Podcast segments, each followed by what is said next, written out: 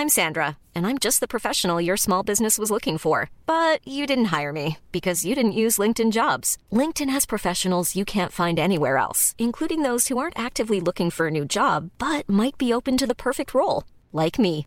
In a given month, over 70% of LinkedIn users don't visit other leading job sites. So if you're not looking on LinkedIn, you'll miss out on great candidates like Sandra. Start hiring professionals like a professional. Post your free job on linkedin.com/people today.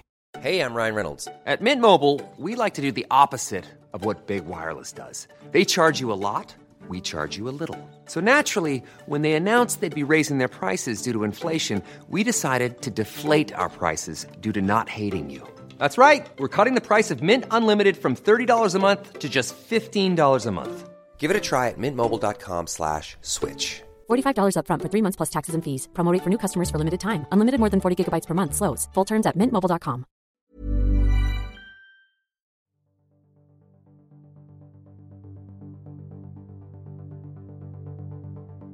Lives at risk as blistering heat scorches southern Europe. Michael Gove rejects M&S Oxford Street demolition in watershed moment for retrofit. Architects issue an open letter to design journalists over the climate crisis. And how climate crisis could force a billion from their homes worldwide. How did this end up happening? Well, Merlin, what's this all about? What's this all about? What's this all about? Climate stories are now seizing headlines like never before.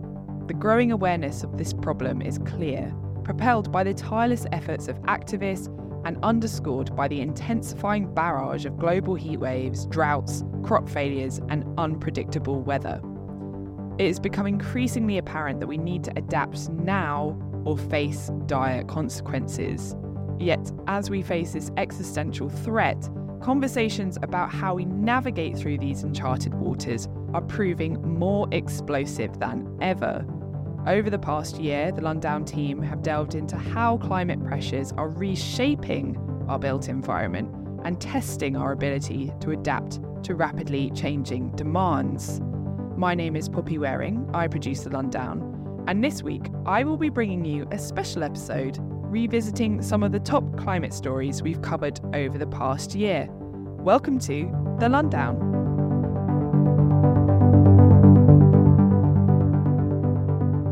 Searing heat waves, raging wildfires, crop failures, unprecedented ocean temperatures, flash floods, droughts, catastrophic monsoons, and freezing storms. All these have played out across the world over the past year. 2023 stands as an emphatic wake up call, especially for Europe, thrust onto the front line of substantial climate disasters for the first time on this scale.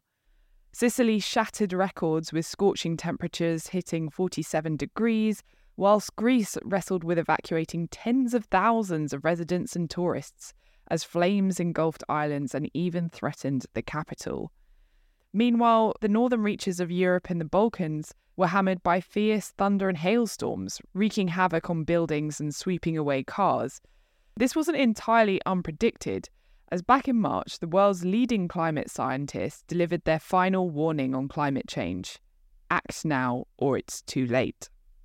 At the time, Antonio Guterres, the UN Secretary General, said, quote, This report is a clarion call to massively fast track climate efforts by every country and every sector and on every time frame. Our world needs climate action on all fronts, everything, everywhere, all at once. Despite decades of warnings like this, governments around the world have been slow to react. Here is Merlin Fulcher commenting on some of the green policies which have been repealed, scrapped, or brushed onto the carpet by UK government over the past decade. I mean, there was a really interesting statistic this morning um, that I saw on uh, on Twitter, and it was to do, someone called Simon Evans, and they were saying the number of UK homes getting loft or cavity wall insulation um, has fallen 42% and is now 98% below levels seen in 2012. Um, also, the another tweet by Simon Evans saying that we are now 9.8 billion pounds poorer because we did not adopt the energy efficiency improvements that were supposed to be put into new housing, uh, but were scrapped by the coalition government, uh, who described it as green crap. Okay. Cast your mind back to 2008, 2007, before the financial crash. Energy efficiency was a big issue. Everybody, everything that was being said right now was being said back then. Okay, we had a financial crash, and that was used as a pretext to dump a whole load of really important regulations. For example, here in the UK, one of them was called Code for Sustainable Homes. It would have given us zero carbon homes. Um, it was scrapped. It was scrapped because it was seen as like regulation that was holding back business. Oh yeah, that same business that's given us a society with no growth, with no productivity right? This was the stuff that could have solved that crisis and solved the energy crisis, and it's just kicked out because we don't really have the kind of uh, political debate or narrative which allows us to do sensible things. Um, I still think we can make big changes now, but those changes are not about like me or you putting our potato peelings in a composter. Like it needs to come from the top. Like it, you know, it, it has to come from there. Like that is it. Like that is the fact. And um, what's concerning is that it is not happening here in an advanced uh, democ- democratic society. Like, and it, in fact, it's it's gone the opposite way, and we're seeing a populist backlash against uh, climate science. Um, it's certainly not happening in authoritarian societies either. And it's not happening from industrial society, from the companies. It's not happening from the tech companies, the so-called saviors, you know. So like where's it going to ha- where's it going to come from? It, that is very troubling. Well, I mean, it's an issue that obviously um, has seen a lot of coverage, especially with the various climate protests from Just Stop Oil and XR, Extinction Rebellion. And um, in response to, to, these sort of protests, the government has implemented quite draconian anti-protest laws, which incidentally has seen the UK downgraded in civic in the Civic Freedoms Index, and it now ranks alongside countries like South Africa, Poland, and Hungary. Merlin, how confident are you that the government has listened not only to calls from its citizens but also from the world's top scientists? the increase in popular uh, sentiment and in protest about climate crisis has made a huge difference to it being really high up the political agenda. It cannot be ignored because so many people in society feel so strongly about this. Cannot downplay the importance of protest enough because, as we're saying, this change has to come from governments. It has to come from uh, companies. Um, and like, if it can't happen here in a you know, so-called advanced democratic country, where's it going to happen? It needs to happen here. Uh, in this, we need to have a space where um, the correct pressure can be put onto government to make the right decisions. However, uh, yeah, we are seeing a really uh, a hard-handed response, which is taking away civil liberties, which is basically specifically targeting climate protesters, it seems, and just saying like we're having none of this. As hopes of keeping global heating to below 1.5 degrees wither, just like Just Boyle's dreams of not plundering the North Sea, scientists have begun looking ahead to what 2.7 degrees of warming, the temperature rise we're currently on track to reach, might have in store for us. A groundbreaking study we covered back in May predicted that unprecedented temperatures and extreme weather events will forcibly displace a staggering 2 billion people from the climate niche in which humanity can flourish. The study painted a grim picture of a future facing countries like India and Nigeria, which are expected to endure average temperatures of 29 degrees Celsius or higher, potentially pushing 1 billion individuals to migrate to cooler climates. Needless to say, migration is a hugely contentious topic in UK politics right now. But Peter Apps, the journalist perhaps best known for his unflinching coverage of the Grenfell disaster, outlined how this could be seen as potentially a valuable opportunity for the UK. The reductions that we need to in order to hit a 1.5 degree target are um, sort of re- retreating with every day that goes by. And it's just another sign that missing that target would have serious consequences, which will be felt years down the line within our lifetimes. I mean, I think one of the things that, that stands out to me from that is that a lot of the a lot of the talk about what we need to do about climate change and um, the sort of future that we're heading towards involve either things that we need to do to cut emissions, and that's that's obviously really important, and things that we need to do to kind of adapt our societies to a hotter world. So you know, higher flood barriers and you know other other forms of adaptation. But it's very rarely talked about how does the world equitably cope with the larger amount of migration that, that is, is, is going to, even in a 1.5 degree scenario, I think you said 400 million people potentially on the move.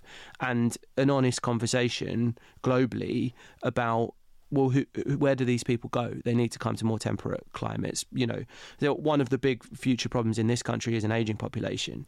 So there are ways in which you could see younger people wanting to move here as a good thing. um, but it doesn't seem like that that uh, it doesn't feature very much in the, in the sort of global political conversation about climate change is how do we allow migration to happen in a way that is as good as it possibly can be and is ideal for people presumably not to leave their home because they're being forced out by um, extreme heat? But if they're going to have to go how do we make that work without you know people dying crossing the Mediterranean in dinghies um, and yeah, it's it's a conversation the world doesn't want to have. But it, if it doesn't, then it's it's just going to find it has to deal with it as a crisis. I mean, certainly with this study, it's like even the, the, minimum case scenario appears to be 400 million people having to move. And it's not just, you know, that's not a simple process of people getting on a train and going to another place. I mean, this is in the context of enormous environmental destruction, all kinds of disasters.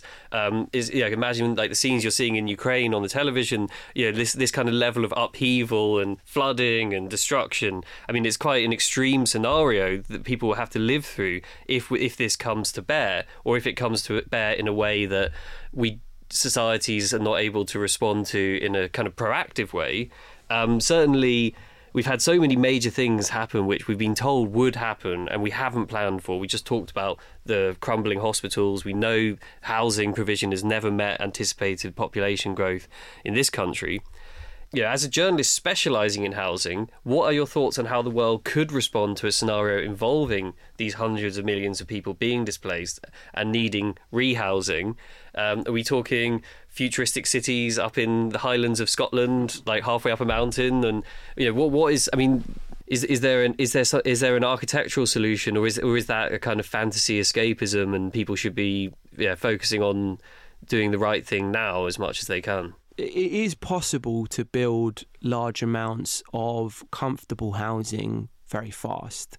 The technology to do that exists. You know, I've, I've, I've sometimes been skeptical of modular housing, but it tends to be when people kind of build 30 or 40 story tower blocks and, and, and, and don't necessarily ask difficult questions about fire safety. But to, to, to build, you could build a, a comfortable modular city pretty fast. I mean, the, the questions are not really it, it's like with all the questions about climate change, really, and it's not really do we have the means to deal with this? It's do we have the will to deal with it? Do we are we going to do, do right by these people when they arrive at international borders? And then are we going to what's going to happen politically if we say, well, look, 400 million people are on the move globally. We, we, one million of those people want to live in the UK, and we're going to build a city for them uh, somewhere in the Midlands, um, or not just to build a city for them, but we're going to we're going to up we're going to we're going to up our provision of housing in order to accommodate them because the the, the world is no longer.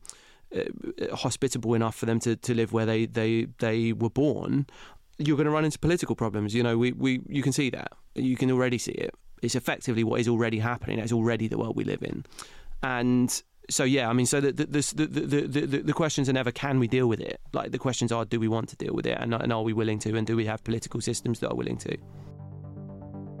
Soaring temperatures present one of the biggest challenges to the future of our urban settings, especially in temperate climates like the UK, where our ageing housing stock was never intended to cope with the record breaking temperatures we've been experiencing in recent years. On our sister show, Talking Landscape, we spoke to Professor Debbie Bartlett, a landscape architect and ecologist who worked on the Cool Towns project, who spoke about why designing spaces to cope with heat stress is so important. Well, I think we've all been aware of climate change for some time. And lots of work has gone into um, dealing with floods. Everyone knows about flood mitigation. Um, heat and heat waves, although people talk about global warming, the actual effect of heat waves has not really been taken seriously. And when we started um, the Cool Towns project, which would be, oh, six, seven years ago now, people laughed. They were, why are you thinking about heat and thermal comfort in Northern Europe? And we said, well, because it's going to be an increasing problem and we need to be thinking about it now and thinking about what the consequences are because um, global warming, climate change, however you want to refer to it, is actually extreme weather events. So um, it's, if you like, the, the sort of lost sibling of the of the climate change scenario. So working with my colleagues um, in Dutch universities, um, we were working with um, local authorities. We were looking at the European word is municipalities, cities. What can be done on a city scale to try to build in resilience to heat waves, while at the same time thinking about flooding and cold weather in the winter. This idea of, of thermal comfort, um, why is it so important when it comes to that urban design, um, not only from a sustainability point of view, but from an inclusivity point of view, would you say? Well, in hot weather, the people who suffer most are the elderly, the very young. Children are much nearer the ground, so get hotter, can't control their temperature so well. And of course, um, anyone who's disabled or, quite frankly, poor. The rich just put in air conditioning, thereby making the whole situation worse for everybody. And also, um, don't have the ability to get out of the city, which is hotter than the surrounding countryside, to go somewhere cooler. So it is very much an inclusion issue. And, and we were looking at trying to get local decision makers, which means really elected members and councils, to look at their city look at where is most likely to get hot and what can be done about it because of the effect on the local economy. If people are too hot to go out, it's unpleasant walking around, they won't spend money in the shops. They won't go out to the, you know, the restaurants, etc. And there's quite a lot of work being done on the effect of temperature on economy. It's not just heat and drought the urban realm has to adapt to. Just last week, communities in northern England were bombarded by Storm Anthony, which dumped a month's worth of rain in a single day, causing widespread flooding. Urban settings are at an increased risk of flooding due to the lack of permeable surfaces and places for water to drain to. However, new proposals put forward by the government back in January would make sustainable drainage systems, resembling urban wetlands, mandatory for new developments.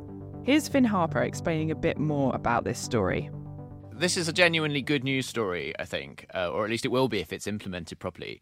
Um, so a lot of cities are like hard surfaces, right? Pavements, roads, car parks, and when rain falls on those hard surfaces, it doesn't have anywhere to go. And so we build drains, and the water gets channeled into the drain and, and you know flushed away into the river or whatever.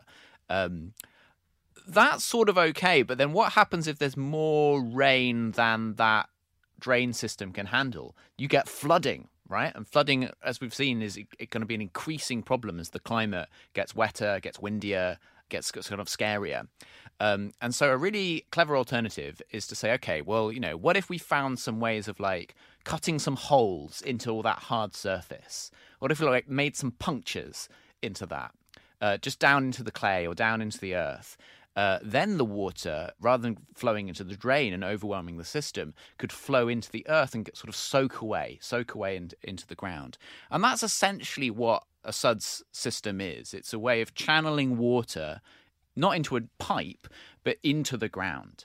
And the, the ways that you, you do that are kind of, you know, there's, there's various ways. Sometimes you have quite a small pocket where it can drain into the ground, but then you have quite a large tank which can add extra capacity and mean that it can soak away quite slowly. Uh, there's a really good scheme in um, uh, in Cambridge. Stanton Williams designed this kind of big new bit of housing on the edge of Cambridge where they have a, a, kind of mini wetland that runs right through the middle of this whole housing estate. Uh, and ends in a kind of little swampy lake, the ornamental swampy lake. And so the water from the whole housing estate gets collected, channeled through these kind of fountains and, um, and waterways, and ends up in this lake. So if there is a kind of heavy rainfall, um, it all soaks away there. So there's various ways to achieve it. But ultimately, this this is about kind of cutting little holes in our really hard landscape of London to allow water to soak away into the earth. And then if you're going to cut a hole, you can plant it with trees, you can put little wetlands in, you can grow reeds and flowers. And as soon as you have access to the earth again, once you've cut through a piece of road or a piece of pavement, there's all sorts of kind of greening and biodiversity benefits that you can squeeze into the SUD system as well. UK buildings are responsible for one fifth of the nation's greenhouse gas emissions, and historical buildings, which make up nearly a quarter of all homes, account for a significant portion. Research indicates that improving the energy efficiency of old buildings could not only contribute to the economy and create new jobs, but could also reduce carbon emissions from buildings by 5% each year and make homes warmer and cheaper to run. Seems like a no brainer.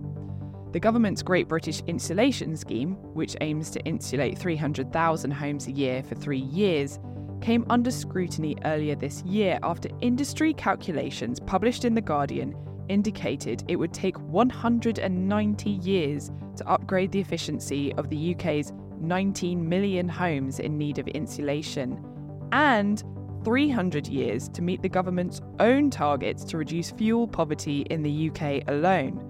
This was something Phin posed to Clare Bennie, founder and director of the consultancy Municipal, on the show. Here's a snippet of their conversation.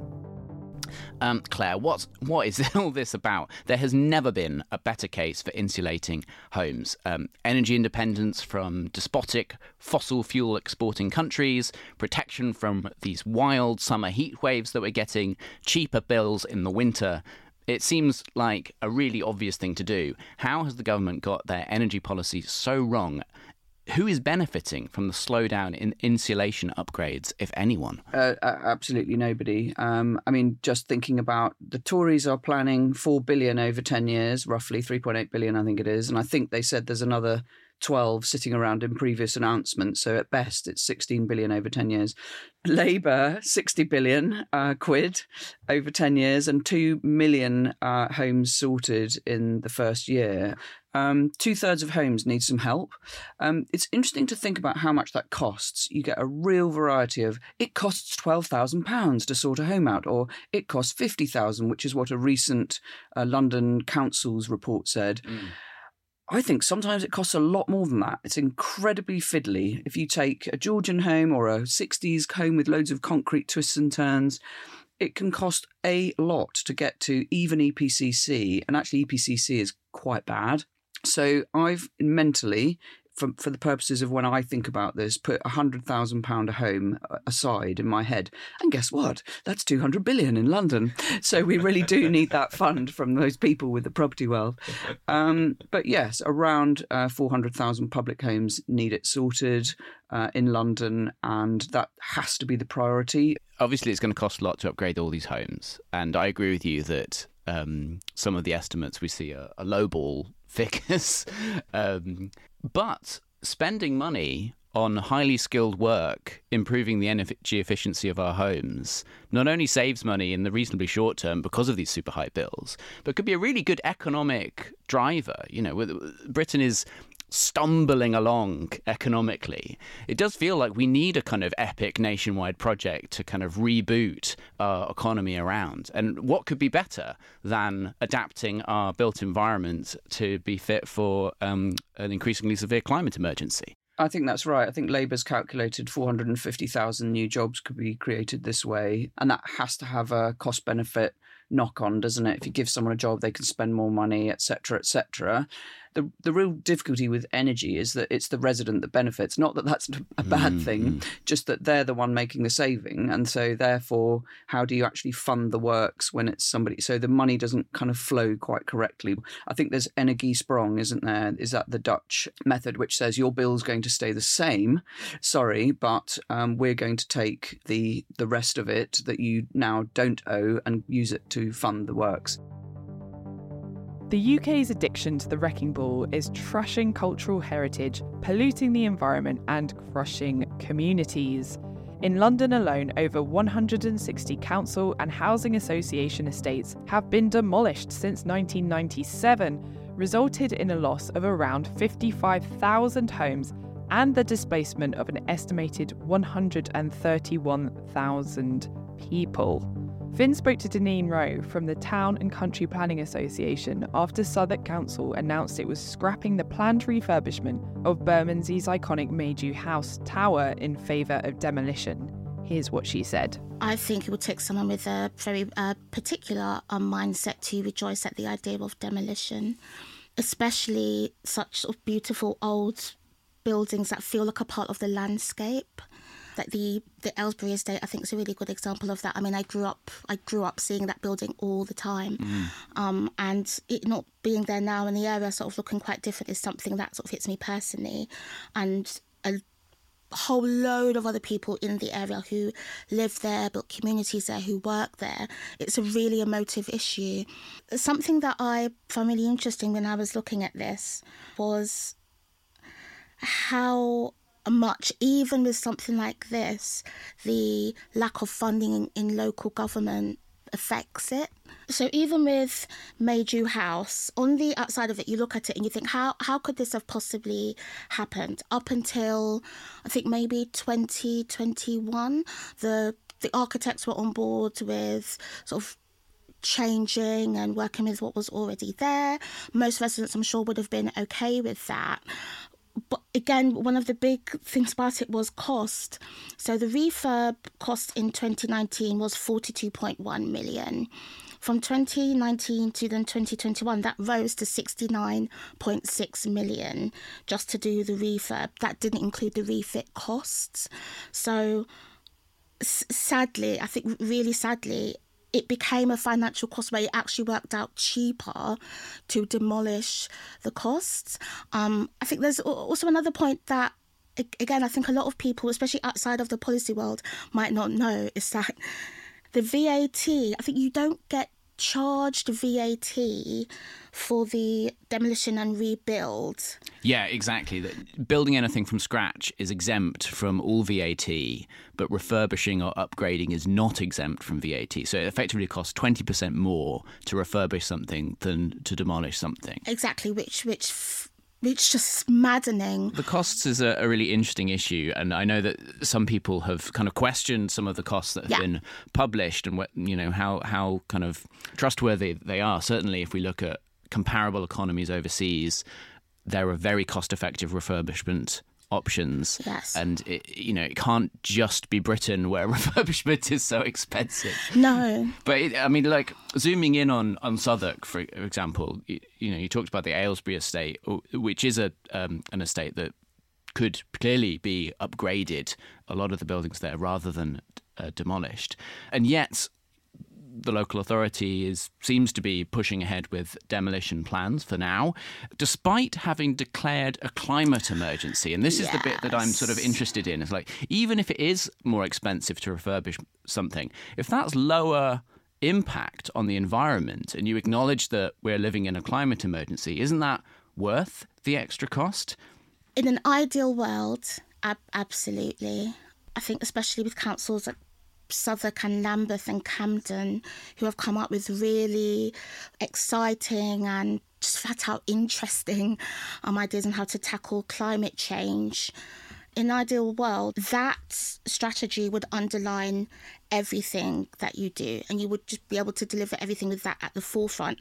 But the successive cuts, funding cuts to local governments that persist even now mean that many people who are in those positions now are having to think finance money first.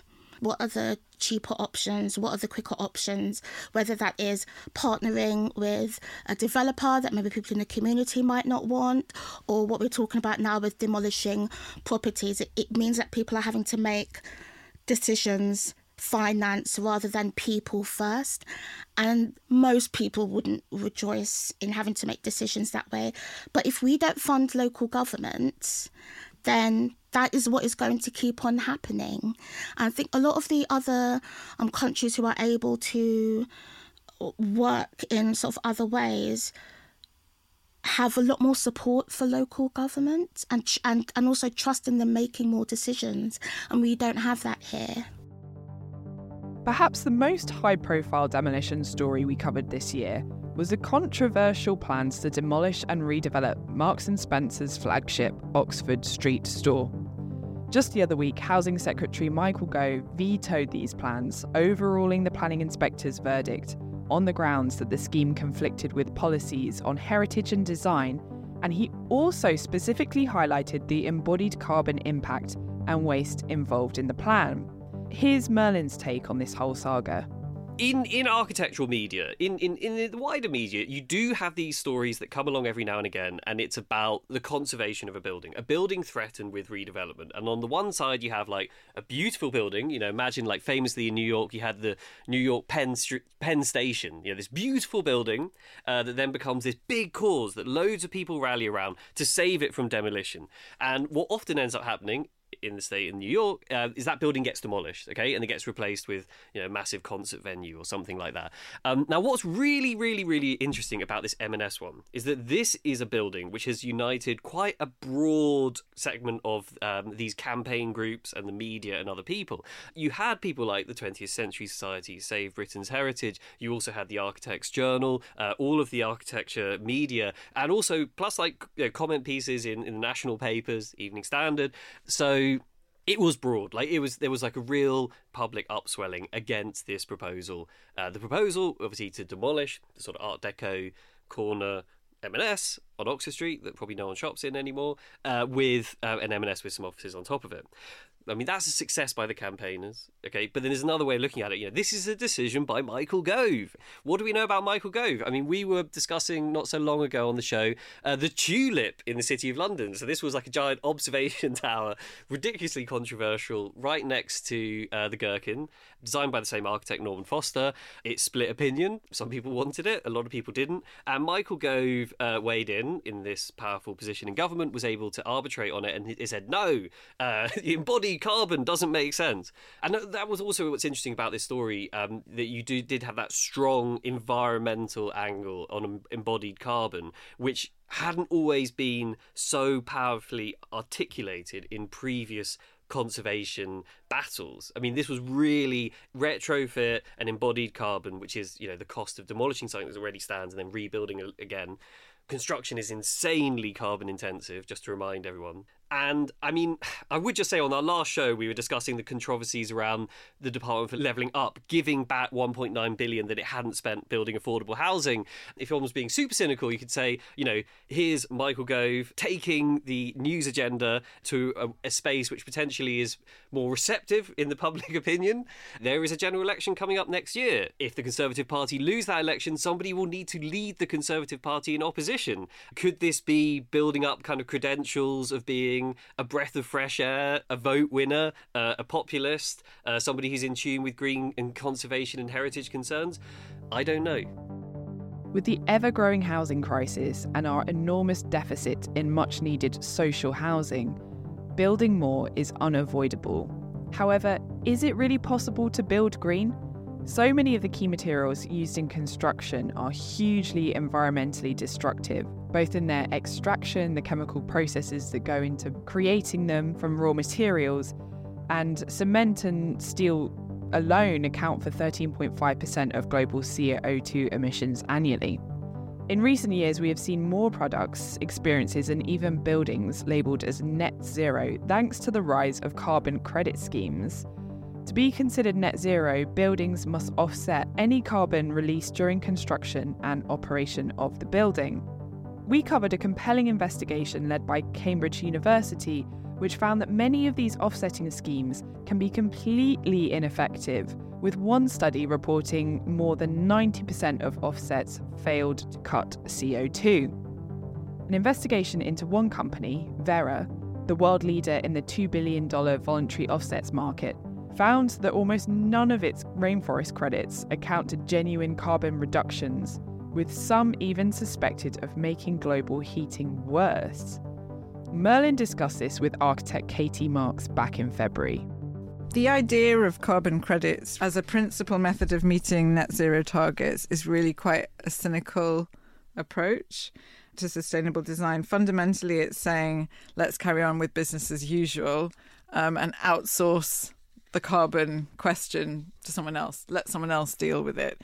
So, as a principal means of offsetting carbon, it's just fundamentally flawed. The way that if you're going to use carbon credits, because because it is a really, really difficult thing to to make a net zero carbon building at the moment in, in our current climate. But if we make every step, every effort to reduce the carbon in our buildings, that is the obvious thing to do. You build less, you build with less carbon, such that if there's a little bit left over that you really can't do anything but to offset if you're in a really built up urban environment, for example, then you may need you may want to do some carbon offsetting to really just feel confident that you've got to completely net zero. But if that's your principal means of offsetting, or if it's used to such an extent that it's even just a major means of offsetting within your whole carbon strategy, it's just flawed and wrong and it's not sustainable at all for all the reasons that you've just said. So, you effectively saying that carbon offsetting only really makes sense on something which is already inherently green, already inherently that's um, right, architect, uh, ecologically sensitive and climate adjusted.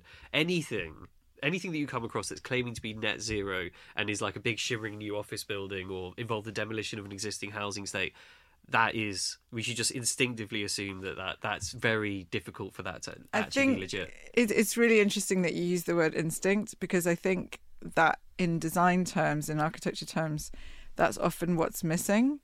Um, that we need as as designers, as a society, actually, to build up carbon instincts, and that applies really, really strongly in in architecture. So, just as an example, a net zero carbon approach needs to stem from a commitment to reduce the embodied carbon in the design first and foremost. So you lose, use less carbon to begin with and then the whole carbon credit offsetting issue becomes far less critical in, in retaining the carbon balance. And also, that's because carbon calculations are really complex. And the different ways, the different parameters that designers use to measure embodied carbon can vary greatly. So you can get cradle to gate, which is, you know, from the point of manufacture of, of materials through to the completion of the construction of the building. You can consider cradle to grave, which is including the whole life use and the demolition and the carbon associated with that. And then you can look at cradle to cradle, which is what happens when those materials are demolished and turned into something else. Um, and the way in which you therefore consider embodied carbon, you can you can see that it's vastly different. And one of the big problems with that is that you can get really, really skewed figures coming out of the end of it. So, for example, we are building at the moment, or we're designing a new visitor centre for the National Trust. The National Trust have uh, an aim to be net zero carbon um, by 2030. So, we have gone about designing a building that is almost entirely biodegradable. It's made it's built of straw and timber using limecrete floors, no plastics, no concrete in the foundations, recycled blown glass and cork, insulation, this kind of thing. And yet, when we went through the standard embodied carbon calculation, doesn't come out automatically particularly great. And that's because a lot of embodied carbon calculations don't consider what's called carbon sequestration, that timber holds carbon. And providing timber is sustainably sourced, then actually you're capturing more and more carbon by planting more trees and using timber. But that doesn't come through in the calculation.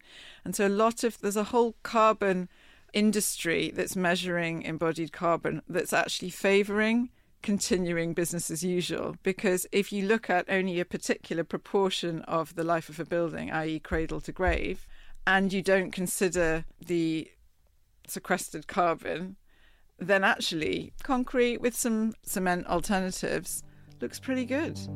These are just a select few of the many climate stories we've covered over the past year. If you've enjoyed these stories and would like to hear more, the links to the full episodes featured are in the show notes, so do check them out. We really hope you've enjoyed this special episode and stay tuned for a regular episode of The Londown next week. You've been listening to The Londown, a podcast from Open City made in association with the 20th Century Society and the London Society. If you've enjoyed the show and want to know more about any of the stories we've covered, we recommend subscribing to the Architect's Journal, which reports on all these issues and many more. To get early ad free access to the Londown and to support the important educational work of Open City, please become a friend of the charity today. The link is in the show notes. The Londown is produced by Poppy Waring and hosted by Merlin Fulcher, Phin Harper, Cyber Chatter, and Fran Williams. The editor is Merlin Fulcher. Our theme music is by Chris Zabriskie. Open City is dedicated to making cities more open, accessible, and equitable.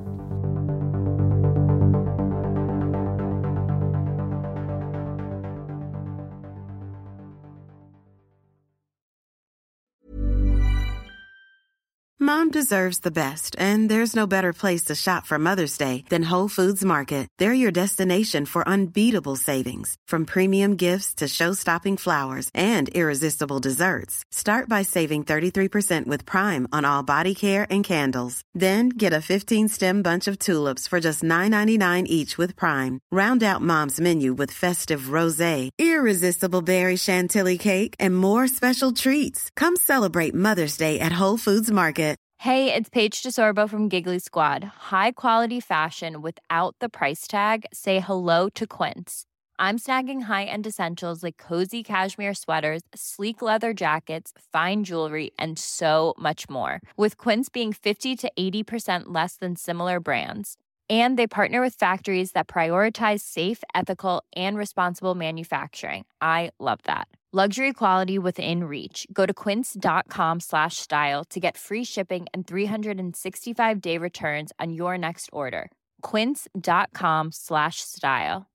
Imagine the softest sheets you've ever felt. Now imagine them getting even softer over time. That's what you'll feel with Boll and Branch's organic cotton sheets. In a recent customer survey, 96% replied that Boll and Branch sheets get softer with every wash. Start getting your best night's sleep in these sheets that get softer and softer for years to come. Try their sheets with a 30-night guarantee. Plus, get 15% off your first order at bollandbranch.com. Code BUTTERY. Exclusions apply. See site for details.